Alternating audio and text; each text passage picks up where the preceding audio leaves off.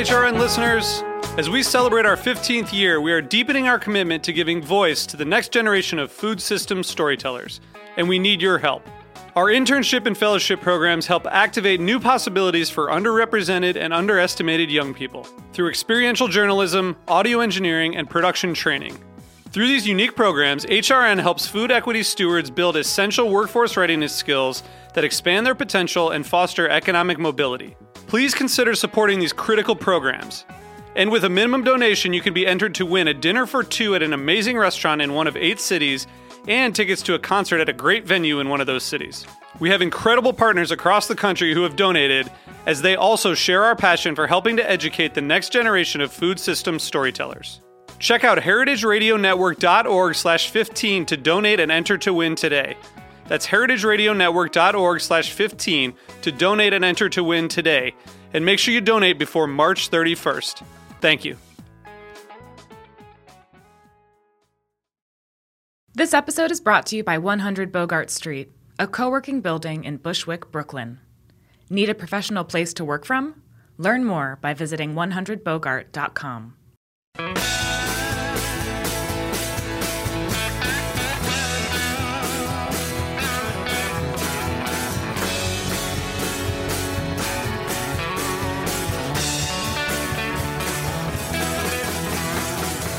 Hey, hey, welcome to Beer Sessions Radio on the Heritage Radio Network. Hey guys, I'm Jimmy Carbone. I'm the host here on Beer Sessions Radio. This is a special recording in August. It'll be airing sometime soon. The reason we did this show is there's a special event in New York and it's the second year. It's called Beers Without Beards. And uh, Grace Weitz put that together with Hop Culture a year ago. And we unfortunately never got to do a show with her, but we got contacted by Origin Malt um, out of Ohio, and uh, they're here in town, and there's some special things going on for the Beer for Beards Mm-hmm. event. So let's introduce our guests. You guys uh, give me a quick intro. Hi, I'm Sara Hagerty from Origin Malt. I handle all the sales and marketing for And where are you guys based? We're based in beautiful Columbus, Ohio, smack dab in the middle. So you're here because what you have a a lot of women involved in your company. Yes, actually. So we, um, our two co-founders, Vic and Ryan, brought me on about a year and a half ago. Um, with that, I brought on our into our team both Rebecca Jennings, who has year 15 plus years of quality experience in malt from Rahr, and Whitney Thompson, who's also been in brewing and quality for about 15. Great. And our other guest. Uh, Ivan Dedek, uh, Director of Brewing Operations at LIC Beer Project. Great. And what are you doing here? You're not a woman. This is the isn't this the beer for beer Very show? observant of you. Beer, well, beer. It's beer for beers with me, but Uh, that- that- that- I'm an old man and still can't grow a beard, so I guess that counts for something. Um, but uh, we, uh, you know, Origin through Hop Culture contacted us, contacted us about uh, brewing a beer with them for the Beers Without Beards event, and we were, you know, thrilled to be. Uh, L- LIC Beer Project. One of the owners is is a woman, Caitlin. that is correct. Yeah. And uh, I, I believe you spoke with her recently as well. Yeah, we had a great show with her. Yeah, so there's a lot we're going to talk about today. Um, definitely about malts, regional malts, uh, starting a you know malt facility, the differences between growing grains in Midwest versus New York State. So let's take it away. So let's start with beer, beers without beards. Um, I know about the event. It's really great, and there's so many people in town for it this weekend. Um, what do you guys do in LIC Beer Project for that event? Now, did you make a beer with a malt that's our source for you? Correct. Uh, yeah, we so we brewed a essentially a classic American lager, so a slightly maltier um, lager that was dry hopped uh, with the origin malt, about ninety nine point five percent origin malt with a little bit of acidulated in there, um, and it came out outstanding. It's it's nice. It's it's not too crisp. It's very nutty. Uh, it it showcases that malt that that they make over at Origin. And we're going to taste that beer, right? Correct. Great. And Sara, t- tell us just like to give us a sense of what you do and how you operate. Yeah. Tell us the process of contacting LIC Beer Project, figuring out what malts they would use, and Totally. that so communication. one of the things that we're really proud of and really passionate about is education. Um, people say, you know, hops are so sexy. Is malt ever going to get there? And what we've been really focused on is not just educating our customer, being brewers and distillers, but educating consumers. So I met Grace at uh, CBC out in Denver. She came up to me and we were talking about her work at, with Beer Without Beards and putting that on. And I said, God, that would be a great opportunity to bring people into understanding malt better and having a workshop and being able to share what we do as women at Origin Malt with the community that appreciates craft beer here in New York.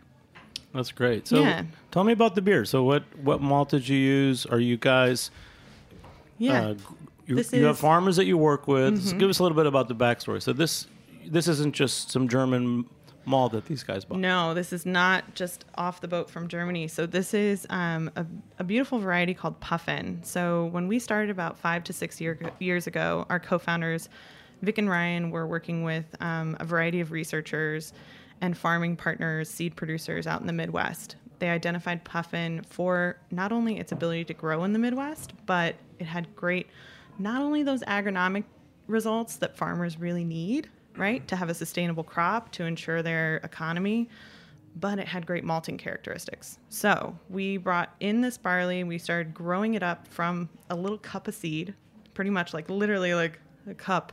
They found it in a seed bank in Colorado, and we acquired the license. So we maintain full traceability. And we went from planting roughly 350 acres to now planting close to 15,000 this fall.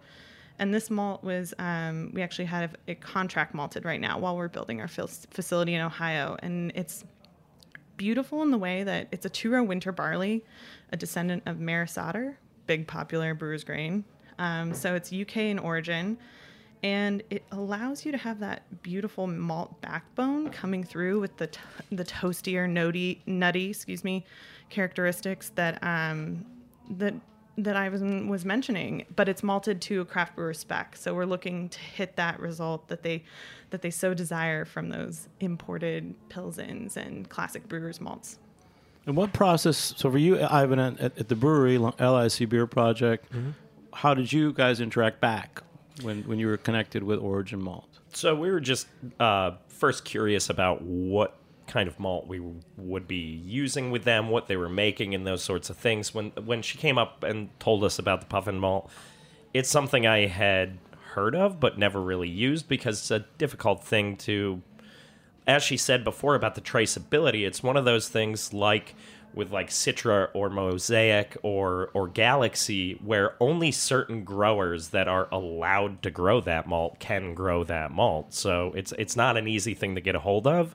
So it was kind of a, a unique opportunity in that sense where we were able to use this malt that a lot of people just don't get because it's not available to the marketplace. Do you think that down the road brewers will put the, the name of certain malts on their label? I certainly hope so. It's all over the bag. I designed it that way. Take a lot of Um, photos, right? I think a lot of people are at the moment as well already. I mean, you're uh, obviously, as you said earlier, hops are way more sexy than than grain and malt. But I mean, you know when you've got certain certain pilsner malts and and different ryes and things like that, and it's more maybe we're not doing on the label as much with you know our base malts, but more the specialty grains. But I think you know if you have specialty growers that are producing outstanding malts, then those will end up on labels. Yeah, and that adding that to that, the fact that it's domestic, that it's coming within a 100 to 200 mile radius of over 2,500 breweries. Being based in Columbus, it is advantageous for that geographic position. Um, but it also allows brewers to connect to, I think, embracing malt in a way that pushes it forward into the cus- the customer, right? The beer consumer. And part of the the work that we did on this collaboration beer that was I think the most fun was we were talking about um, you know how this is going to play into our workshop. So we do a lot of malt education. We call it our seed to sip malt school. And what we do is we take consumers and brewers, all of our attendees, through not only just this beer, but we take them through the chew, so eating, chewing the malt itself, and then a hot steep, and then tasting the beer after that. And we go in a progression all the way from our 100% origin malt pilsner that we have here to a porter, and we're tasting a variety of different malts all the way through. So it truly allows you to develop that understanding and value when you go to drink an IPA next time or an amber that you're going to know that there's more nuance to that than just base malt that was imported or um, you know the, the sexy hop that's listed on the on the menu at the restaurant Great. You know, you guys have such a high level of professionalism. I mean, just you're going to tell me your backstories, but I'm, I'm I'm so impressed. I feel like there's a new era of of younger people that that are. You have a lot of experience. Some of it's science backgrounds. so just tell us how you got started. Yeah. Starting in the beer the beer industry or your education Um, you're pre- you you're pretty cool, man. Sure, Both go you guys, first. yeah. You're, you've got a great background Thank you. Uh, so basically, I uh, I quit a job as an executive headhunter living in London because I was tired of doing sales, and uh, moved back to the U.S. Went to Oregon, went to Oregon State University, got a degree in food science, fermentation science, and a minor in chemistry. Uh, during that time, I interned at Omegang. Afterwards, I worked for Sam Adams as a research and development brewer. Uh, from there, I Did was. you have a beard? I've never had a beard. I, I, I thought all the guys that work at Sam Adams had to have long beards. Well, you know, that's Bob from the commercials with the big long goatee, and and that guy's pretty incredible because he's. Uh, God, he's got to be late fifties by this point, and is still plays hockey like two, three days a, a week. Wow. When he brews, does he have to wear some kind of a f- face mask over that beard? It's a hard Let's topic. say, let- let's say he's supposed to. stepping on some toes yeah you know, it's the beers without beards. Uh, according to food safety practices Yeah, there should I mean, be oh, a sh- beard uh, nut. yeah. Well, well, you know, let that slide. Um, and then from there, I went to Schmaltz. I was a shift supervisor there. I left Schmaltz and was head brewer at Oyster Bay Brewing Company on the North Shore of Long Island, and then actually just moved over to LIC as director of brewing operations about two and a half months ago. Great, man. I'm, I'm, So- and then your beers have been really great. Thank you. Thank Yeah. you. Thanks. I you. appreciate it. And Sara, you're, you know, same My- with you. I, I'm, I'm so impressed with your guys' back. Thank you. Um, so I started brewing back in 2006. I was in college at UC San Diego. Um, started a homebrew club there, the first homebrew club. Now there's a whole brewing science program, which is amazing and so happy. I just wish it had been around a little bit sooner. Um, but I started out pre med and then switched to art history and communications. Got a little bored, um, but had that science background and loved brewing. But it took me a long road, and it was also 2008, so had a little bit of a recession going on. Jobs weren't popping into my lap. Went to graduate school, um, and then found my way back to beer. And I thought about brewing professional, like brewing like Ivan does professionally and going and getting a degree and getting in the brewery. But for me, my skill set has always been sales and storytelling and communicating to custom communicating to customers the value that a raw material brings to a, to a malt bill or a brew, whether that's yeast, which I worked for White Labs and uh, out of Chicago as their Midwest territory manager starting in 2014. Then on to um, That's what's that's impressing. Thank you. I love I mean, White Labs was so formative for me because it allowed me to bring so much of my qualities as a person and bring me into a self-awareness that that really showcased like what I was good at and where I could excel. And education is so paramount in that organization, especially for consumers and and customers of their products. When I got into the malt industry, I went way in the other direction and went to work for a giant global malt supplier. And the thing that I learned there was that there was a big disconnect from craft brewers. Um, it I traveled like a banshee, literally 70% of the time. I was handling a lot of accounts that were bi-coastal or relationships that I had from back in California all the way to Western New York. Um, but for me, moving to Columbus, my partner and I moved there about two years ago now. Could afford a house, couldn't do that in Chicago. um, but luckily, it, meeting the founders of Origin, Vic and Ryan, uh, they had been working on this project for quite some time, and I vetted it. I looked underneath the skirt, wanted to make sure, like, wait, you've been growing barley for how long? Like, it was one of those, wait, how much? And you're working with who? And it was this fantastic, you know, understanding that these these two co-founders really saw an opportunity. Ryan had been sourcing his grain for all. He's a distiller, um, had been sourcing all of his grain from like a 100, 150 mile radius, but was having to buy his barley, his malt from me. And that was coming from all over. So when he and Vic saw that hole in the supply chain, they said, why wasn't barley being grown? This is, you know, this is interesting. Like Ohio being such a beer mecca, why wasn't Ohio growing barley? And you look back to Prohibition, pre Prohibition, over 350,000 acres of barley were being grown in Ohio, and four of the five largest malt houses were there. What happened? Well, Prohibition, World War One, World War Two, soy and corn, all these things come in, but there was no reason why we couldn't grow barley there. Institutional knowledge had left, and they worked to bring it back. And so they brought me on board, and I've been there ever since. So it's been a, about a year and a half, but it's truly passion um, to bring brewers into the fold of understanding that they can source really high quality grain and malt from a domestic supplier. And at Origin Malt, what's the tagline? Seed to sip. It's on the website. You can. It I, is, I saw yeah. that already, but I, I but love it that. truly, it's I, I I've only recently heard heard maltsters talking about f- finding seeds and, Mm-hmm. and and and growing those seeds so that you can actually grow the product. yeah. You I forget about that. It's agriculture, right? I would say that we are probably, you know, we're building our malt house right now in Ohio. We're outside of Columbus on a 300 acre site with R&D fields already in the ground um, on the property and a, and a fairly good sized malt house going up because we want to make sure that we can be large enough to be efficient and offer a competitive price. Um, I always say that there's economies in, of scale in every business, and what the craft maltsters do, like regional malt houses like us, might not necessarily be able to do in terms of nuance of specialty products. But we are putting in a roaster and a kiln and growing barley on site, and right now, really managing a lot of agriculture. so, 15,000 acres is no little little feat for us. oh, that's great. I'm really glad you guys came on. Yeah, Yeah. thank you. Yeah, Ivan. So so more about science, brewing, and but working with malt. Yes.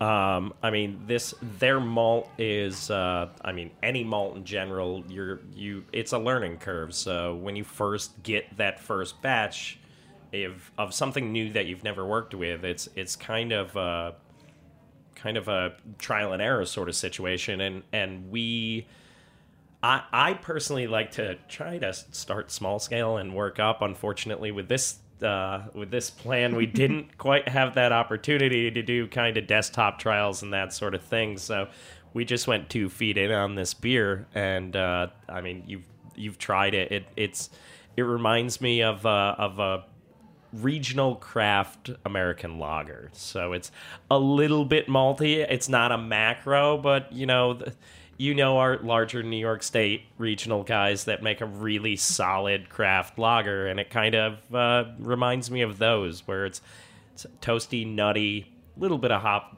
notes. Uh, this did have a, a small dry hop, and uh, it just really the the sweetness and the toastiness and and the nut like almondy just really pops in this beer. So what's the, tell me the full name of the beer? LIC Beer Project. beers without beards? Yeah. um, yeah. With that, the, a lot of things bounced around, and uh, the, We, we even took some polls. we took some polls and then realized uh, that the TTB's uh, a little tough sometimes to get stuff registered in a quick manner. So we we had thrown that out there to them, and so that's going to be the beer. Is It's the craft LIC craft lager made with what malt? Origin. Yep, a 100% or close to 99.5% um, Origin Brewers Malt. Yeah. So do you for the lineup? I mean, by the time the show airs, the the event will be over. But are there any other breweries or or people that will be at the event that you'd like to mention, Sara? Yeah, um, well, actually, so what's really interesting is while we didn't get to do our benchtop trials, we'll be doing some, Yes. we'll be doing some steeps and tasting after the fact. But I had run this malt um, with a lot of customers already, um, and one of our biggest customers and a big proud supporter of regional agriculture and procurement um, is Rheingeist. So Rheingeist, um, they have two women on their team, Libby and Natalie, who are awesome. Where's that? Rheingeist is located in Cincinnati. I forget that people. I'm like, oh, You're in New York. Yeah, sorry. Not in Ohio. Don't you know? uh, so Natalie and Libby from Rheingeist, um, they were super interested in what we were doing, and the whole team there has been really supportive. Came out to our field day um, back in late May, and I I talked to him about this opportunity. I was like, hey, like you're both two really talented individuals. What if we like let's make a beer and let's bring you involve and involve you in our malt workshop around beer without beards. And so we we made another 100% origin malt brewer's malt beer. And that is much hoppier than this. But alongside it it's going to be a really interesting kind of cadence in our tasting on sunday. And rheingeist is a great supporter along with uh, platform which is up in cleveland. And out in Columbus proper, we have uh, North High Brewing, which they established an entire brand around sourcing regional ingredients called a brand called Cover Crop. Very aptly That's named. very cool, yeah. So they've been big supporters, and um, but out here with with the ladies from Rheingeist, myself, and my colleague Whitney, like we're promoting that educational piece, but also really bringing malt to the forefront of our consumers.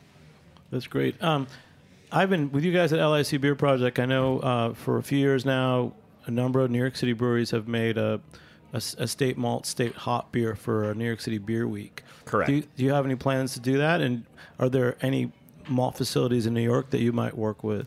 Uh, yeah, without a doubt. Um, we honestly haven't planned that far out yet, and I'm not gonna lie. Um, it's it's been mentioned, but we don't have anything nailed down. Um, obviously, uh, Hudson Valley Malt, um, Dennis there is absolutely outstanding. He's floor malting everything. All his grain is also local. Um, he's I, I'm sure you've had other people sing his praises on this show as well. That uh, basically his batches are 2,000 pounds at a time. So when you order malt from him, you get one floor malted batch. Um, hop wise, I mean, obviously there's there's so many hop farmers now in New York, eh, which is outstanding because New York used to be the largest hop growing region in the world until you know a blight and prohibition, which you know that sort of thing happens, unfortunately. Hopefully, never again.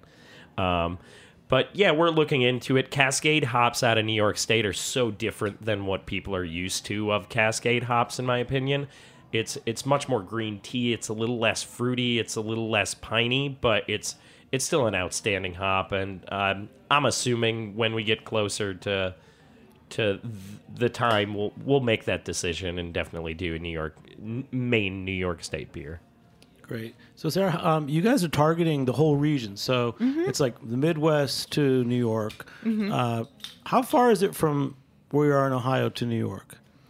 Oh, we're definitely in the 200 to 300 mile radius. I That's drove it. here. Di- yeah, I you just like I drove drove this. here. I feel like it was under 200. But I mean, I'm, I'm bad. I don't know Ohio, and uh, well, I'm I don't wanna- originally from the West Coast, so I have a better diss anybody, better but- excuse. But yeah, Ohio's pretty well. A friend of ours, Katerina Martinez, is working at a brewery in Cleveland. She just moved there. oh, nice. And I don't know the name of it. Um, I'm seems like sure I'll see her on the on the scene Yeah. in Ohio. Um, it's a Ohio's a big state for beer. Um, we have over I think it's now over 300 breweries in the state, but we are focused for origins purposes. We're growing pretty widespread from you know Illinois to New York, um, but for our distribution, we're actually partnered with uh, the Country Malt Group. So we're contract malting right now, and they're going to work with us as a distributor. So all the New York breweries that purchase, or Pennsylvania breweries, or Maine breweries that purchase from them, they'll actually be able to have access to amazing regionally grown product here very soon. And do you think you'll you'll keep doing it that way? Work through Country Malt, or Um, we go direct right now, and we'll be doing direct in addition to the distribution. The distribution is those networks are really great for especially the the really high percentage of breweries today that are so small that they might need all the malt for the month on one pallet. So that's 40 bags split across a variety of different ingredients with additions to, you know, the hops and the malt that might come on that pallet. And they really excel and they're one of the best distributors out there, so it was great to partner with them, but full full pallets will be always direct if the customer wants. Great. Hey, we're going to take a short break. We'll be back in a minute on Beer Sessions Radio. All right.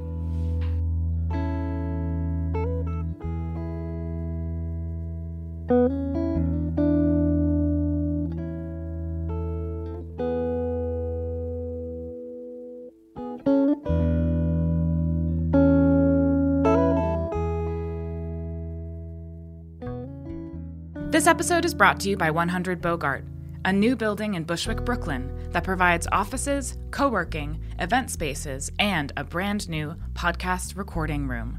Have you been dreaming of starting your very own podcast in Brooklyn? You can now rent space in 100 Bogart's custom built podcast room to record interviews, voiceover, and commentary. The room is fitted out with two microphones, mixing board, and a MacBook Pro running Pro Tools. You can rent the space by the hour, and a rental of an hour or more includes a 100 Bogart co working pass. That means complimentary coffee, tea, and access to your own desk for the rest of the day. So, what are you waiting for? Get started on your next audio project. 100 Bogart has the space and amenities you need to kickstart your podcast. Learn more at 100bogart.com or call their team at 718 362 3539. Hey, hey, hey, welcome back to Beer Sessions Radio on the Heritage Radio Network. Hey, check us out. Become a member on heritageradionetwork.org. So, this is a special August show we recorded right before the Beers Without Beards uh, event in New York City with uh, Sara from Origin Malt in Ohio and Ivan from LIC Beer Project here in New York. So, Sara, we're, we've been talking a little bit. What, what are some things you want to say? I mean, I, I think I would like to bring up that um, we just did an event about malt Yes. in New York City called New York City Brewers Choice, and there were a lot of women involved, and I like that. I, I feel like people think the face of so much craft beer is is male, but I see behind the scenes so many women, sales, management, ownership. Uh, but in malt and grains, the the lead to me the leading figures are women. Oh, I 100% agree because having been on the supplier side now for going going on it'll be going on 6 years here soon. There's a lot of badass ladies leading suppliers. Um, we have a talent I think for education and a talent for quality and focus and traceability. And the team at Origin specifically like Whitney and Rebecca, they are like I look up to them. They're killers in their fields and their areas of expertise. Women throughout the industry, though, I think need more attention. And how we get that attention and we get that focus on being a more equal opportunity industry is only going to be put forth by the independent craft brewers and, and brewers and distillers in general. We have to, you know, pull our all of ourselves forward um, and into the light because, yeah, there's a ton of women in beer, but it is sometimes overlooked or highlighted in certain ways. And Ivan, I know at LIC Beer Project, I know Caitlin's one of the owners, Caitlin Acosta. Uh, what are some other uh, breweries that will be at the event this weekend? Women brewers, women owners. Can you name a few? Uh, Fifth Hammer is going to be there. Is that correct? Yeah, So- Fifth Hammer. Mary Izett. Yeah, Mary's going to be there. So Mary the- also made a, an amber with. With the Origin. with the Origin malt, which I haven't tried yet. I don't know if you I haven't have. either. I'm so excited. She's apparently dropping off the keg in the next day or so. That's that- just so you know. Um, yeah, I mean, the event sounds outstanding. Uh, we're going to be there discussing malt process, um, doing all the steeps, doing, and then trying through the beers. Um, There's um, Molly Browning from Lallemand. yes. Molly's also a force What- to be and reckoned just with. tell us where that is. So Lallemand is a yeast company, um, and Mo- Molly Browning, super badass. She and actually have presented before at a Women in Beer event um, hosted by Warped Wing out in Dayton, Ohio. And Molly is a killer in her field. She's been around for a long time and brewed professionally, but she's an expert and she's hosting a workshop on off flavors, which I think another thing that consumers taking the, the veil off the eyes a little bit when you when you have that opportunity to understand what an off flavor is it creates a better beer consumer. I honestly believe that if beer consumers knew off flavors better, everyone's job in this industry would be so much easier because I've uh, not uh, I've tasted beers from brewers and I'm like, this is infected with this, and then on Untappd, it's still a four star because came from a cool brewery. yeah i had that, and you're like, uh, that is not a great beer, but i had that experience recently and i called it out to a friend who i knew was a very like close friend and part-time employee of the brewery and i was like hey i'm not blaming you or the brewery, but maybe it's a tap line. Like we don't know, but just heads up, go get that on real quick and check it check it out because when you taste an off flavor, like that's not a the representation of your brand that you want out there. So all if of you this, don't if you don't know it's an off flavor, you might just think it doesn't taste good. right, Correct. or you think, oh, this this is what craft beer tastes like, and now I go looking for diacetyl. You know, there's still a lot of places, even in New York City, where you see a, a line of taps, and you're like, "Oh, I'll, I'll get that obvious craft beer," and you know that they don't clean their lines, which is which is a big issue. Right, and the the New York State Brewers Association started a trial program. This uh, was a couple years ago, and they only did it in a few upstate counties, um, up- upstate, upstate, not the Bronx.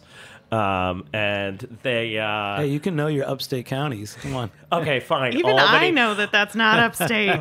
Albany, Otsego, Rensselaer. I don't know. I'll just throw a couple more out. Um, and the New York State Brewers Association was basically giving certification to bars that were cleaning their tap lines at like every 30 days. So they would get a certificate on the wall and have like last date cleaned. And I think that would be super uh, super helpful to uh, the industry as a whole. That people walk into a beer bar now, we all assume bars that are designed for selling beer are cleaning their lines, but we don't know for sure. So I think that'd be something that'd be super helpful just to see, like, oh, these guys. I'm going to give a shout tap out to the goodbeerseal.com. I think there's about 80 beer bars in the New York City area that have a good beer seal. correct. That's- yes, And, and I uh, have seen that. awesome. before Most, well. I'm pretty sure they're all doing a lot of cleaning, but that's a whole nother show. No, but that's so valuable. I think like whether it's a seal, whether it's certification from a state organization. I've seen just some craft breweries just straight up put the date that the last time the lines were cleaned, and that to me, that is the cream.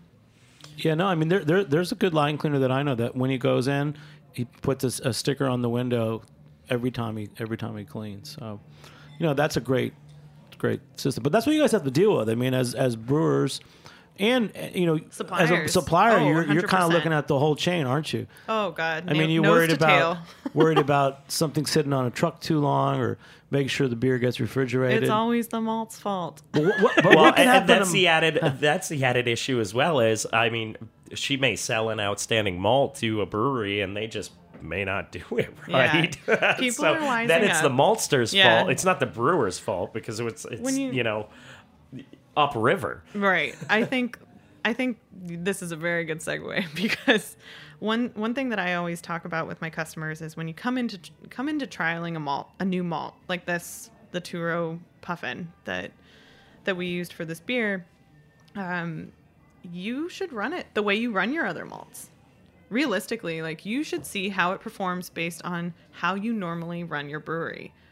And then you have to do some science, which normally people don't like to do. But you got to take it in and you got to be objective and you got to look at what you can change and not turn all the dials to change. You got to change one thing and see if that has impact. So, uh, for me personally, with my customer customers, it's always been a, I'm close to the customer. I want to want to make sure they're happy. I want to make sure they're using it properly, but I'm not going to say it's obviously your fault, not the malts. so Good sales technique Yeah, there.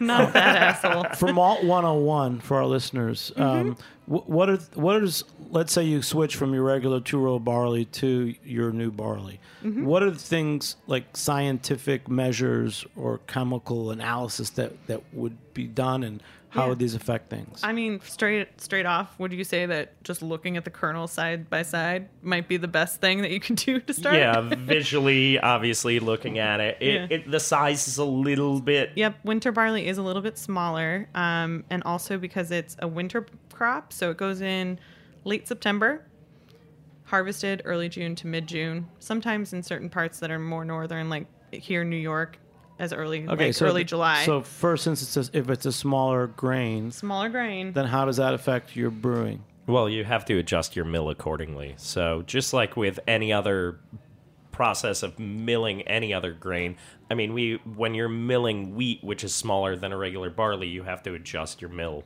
accordingly. Uh, Maris Otter itself is usually a little bit smaller than than a regular just two row, you know, base malt. So you're constantly adjusting your mill in order to get the proper crush on it. Yeah, and there are mills out there when you just when you look at them wrong, they change their setting. Just We've like, got one of those. They're a little spooky, and they have a mind of their own. But yeah, I would say the mill setting is definitely number one. Number two would be looking at process temperature. So in the brew house, what your mash temp is. Did you have more haze in your final beer? But some of the things that are different in every brewery is like, do you centrifuge? Is everything unfiltered? Like you have to look at the full chain to really assess what's going on. And so I think just always looking at mill setting first to make sure your extract comes up and that you're getting nice crush on all that grain is probably the first thing that I would always tell a brewer to look at. And that's that's super simple to do. I mean, just buy a sieve.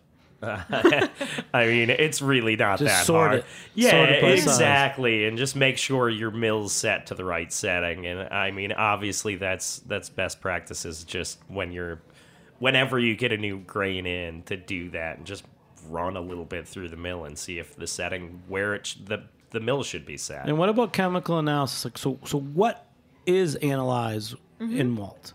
So What ca- what compounds, whatever Yeah, levels? so I think for brewers, the things that they're going to look at and totally chime in mm-hmm. protein, Yep, beta glucan, yep. DP, which is diastatic power, mm-hmm.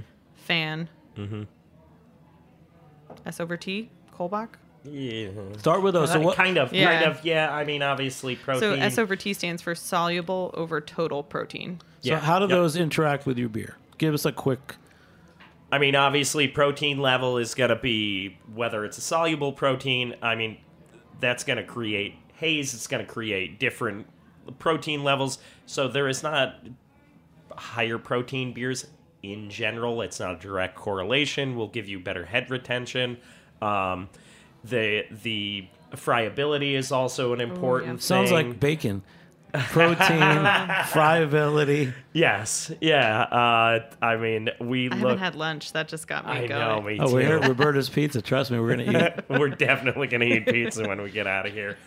Um, uh, the the moisture content. Uh, I mean, there's a so much we look through, and and generally, I prefer just like she would at the maltster. When we get something new in, I prefer to do a hot steep and just kind of get an idea of what Yeah. we're getting ourselves into. So certain things like the FAN free amino nitrogen that will have trickle down effects on your yeast and your fermentation. So that's one thing that further down the line in the beer beer supply chain, got to make sure that stays consistent and is hitting the right numbers. And especially a beer on like this where it Oh, yeah. was a single pretty much single malt beer we keep saying 99.5 because it the acidulated malt is there strictly for adjustment Kicks. of ph i mean just to make sure we've got a good mash ph but we can't Yeah. say it's a What, 100 what's your favorite book to, to learn about malt? i mean You have one. oh, the great John Mallett. He's a friend and a great great brewer. And John Mallett Great, malt. yeah. John Mallett from Bell's. Brew, yes, right? from Yeah. Bell's. All right, I'm going to switch. New question. Um, okay. Uh, you got these great notes from your PR team. Thank you, Sarah. Ah, they're helpful. They keep me in check. The big thing I think is this supply chain revolution. Um, you're working with what, 200 farmers, brewers, researchers, and universities. Just tell us about what what the Yeah. plan is for Origin Malt because this is exciting. This is everything we've been talking about for 10 years. Yeah, so really it's about starting with our growers, making sure that this is sustainable and that we can bring that agricultural economy back to where it started, right? So offering a winter crop, there's a lot of benefits, but we have to keep in mind our brewers. So we work with the universities Ohio State, Penn State, Michigan State, Cornell, Virginia Tech. We're taking all of this research and all the work um, of these universities and putting it in the ground, which is awesome. We're specifically working a lot with uh, Dr. Eric Stockinger at Ohio State. He allowed us to access Puffin. He identified it first, and we identified it for one really key reason that we've all experienced just recently was a polar vortex again. Puffin outlived it. It you looked at the trial fields. But there's really a polar vortex. That's not a Christmas movie. Is that a Christmas movie? I wish. Yeah. Coming from California, polar vortexes are now like, hmm, there's another one coming. They're they're pretty brutal and they're really brutal on crops. And we identified puffin and we'll continue to work on different varieties. We actually have a lot of trial varieties already in the ground. But traceability is really when you're looking at the seed to sip kind of mantra, traceability and making sure that we know where every grain goes. That is something that's never been done for brewers. Being able to identify and support growers. We, I mean, we have a dedicated procurement individual who literally just, her entire job is handling our other very important customer, being farmers, making sure that the quality of that grain that we send out to malt and will eventually malt in Ohio is top notch so that there's consistency, quality of product, and it's coming within 200, 300 mile radius of brewers. So really, malt is such an important ingredient in beer that you guys can really change the whole industry. I'm hoping so. I I think that with Origin, we're focusing on an area of our country that's been often overlooked, um, with soy and corn and the wheat market being the way that it is. To keep family farms alive, we need a winter crop, and we direct contract with every single family farm. We have the best interest of not only them, but that barley and our brewing customers. You know, the last night I read an article. There's a great uh, website, New Food Economy, and um, it was kind of sad. It was the guy drove 1,800 miles in Kansas, and the first thing he said was about how just the, these large mega crops, agribusiness farms don't have people working. It's like these giant fields of whatever you said, soy, corn. Um, do you think that growing barley for beer uh, is can create more of a local economy? Oh, 100%. It's a, first of all, it's a cash crop. It offers you double cropping opportunities. So when you are harvesting barley, it's actually on average two weeks earlier than wheat. So those farmers can get in a short, um, a short crop soybean in addition to that barley. So that's really what, when when you're looking at driving an agricultural economy, it's not just about yield. It's not just about management practices. It's about controlling the price, holding the hand of the grower so that they meet the quality that they need to, having outlets for them. We guarantee that as well. Um, when they don't meet quality, we're we're there to hold their hand, and um, you know, taking it outside of just Ohio, paying attention to our growers in New York that have been doing a great job, Michigan, PA, like that's the that's the beauty of it for me. Wow. Well, let's raise a glass of the LIC Beer Project beers without beards. Cheers. And um, Thank thanks for coming in, Sara from Origin Malt, and Ivan from LIC Beer Project. Um, this weekend in New York is what was the beer without beers without beards event, uh, women focused So event. Don't turn up this weekend, this Sunday, But, because um, you're going to be when you sorely this- disappointed. we have a lot to look forward you to, and I really appreciate your those talk. likes, and we'll find a. We'll We're gonna have you back, to Sara, because we're gonna we, we're gonna do a lot more shows about malt, and I like talking about local agriculture. So, Awesome. thank you guys so much. Thanks, Ivan. Thanks, I appreciate Um, it. Big shout out to everybody: producer Justin Kennedy, engineer Jeet, um, assistant producer Leah Papes, and I'm Jimmy Carbone. We'll catch you next time on Beer Sessions Radio. All right, woo.